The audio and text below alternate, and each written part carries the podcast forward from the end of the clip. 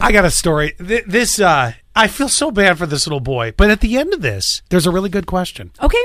So, did you hear about the little boy that ordered a thousand dollars worth of gelato via Uber Eats? Ooh, I would too. Did he have a big party? Is this the same kid who ordered a thousand, uh, a three thousand SpongeBob The popsicles? SpongeBob kid. I knew this story rang a bell. Is this the same one? No, it's Oh. not. This is a four-year-old Australian boy shocked his dad after ordering more than a thousand dollars worth of gelato. Turns out Christian King used the Uber Eats app on his father's phone to order close to eleven hundred fifty dollars worth of gelato, Didn't it tip off the person who was delivering it though? including a personalized birthday cake and tubs of his favorite flavors. Okay, then no, it would not tip me off then either. The massive order was sent to his dad's work, which was the Newton Fire Department or Newtown if you live here. Oh, they they probably loved it. So, Dad Chris, this is where it gets kind of sad. Dad Chris told Christian that Santa Claus wouldn't be coming this year because of his order.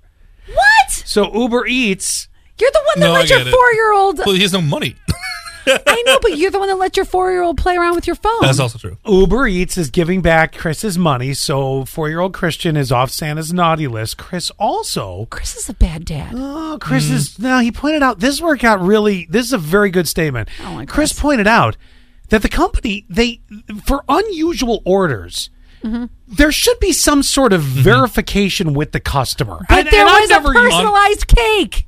On top That's of your the- verification Yes. genius. Yes. On top of the fact that, like, I feel like anything I order on my phone requires Face ID or like Mm-hmm. a thumbprint with the older iPhones. You know what I mean? Like, how is it still we can buy something without some kind of like I need to know this is you. $1,150 I know worth. exactly. That's a big number. Of gelato. I was wondering you know how you can have more than one face on your face ID? is that true? I was wondering yes. that should and not be a thing. I, it asked me. You're right. That should Because not it be a asked me thing. recently, and I was like, "Oh no, I don't need another face."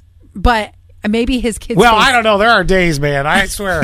and I've watched you go from one face to another in this room, I've- just with the makeup. It's remarkable. I've always wondered if if uh if my phone would not recognize my two faces. Y- Your pre-face, post-face. Yes, but anyway, that's another. Post painting the barn. that's another story for another day. So maybe he does have his kid as the second face. Okay, that's a possibility. But still, I, I feel you should have some verification. Like If- an "Are you sure?" And then the four-year-old goes, "Yeah, I'm sure." Uh, I mean, if that's the verification. No, but if I ordered a thousand pizzas, oh, let's say I, no, I, that's too many. I, let's say I ordered 150 pizzas to be delivered here to Dave Donahue, general manager, 2205 College Avenue, first pizza place that shows up with 150 pizzas. he'll buy. He'll buy. He'll, he'll buy right there. Wouldn't you call? Wouldn't you call back and be like, hey?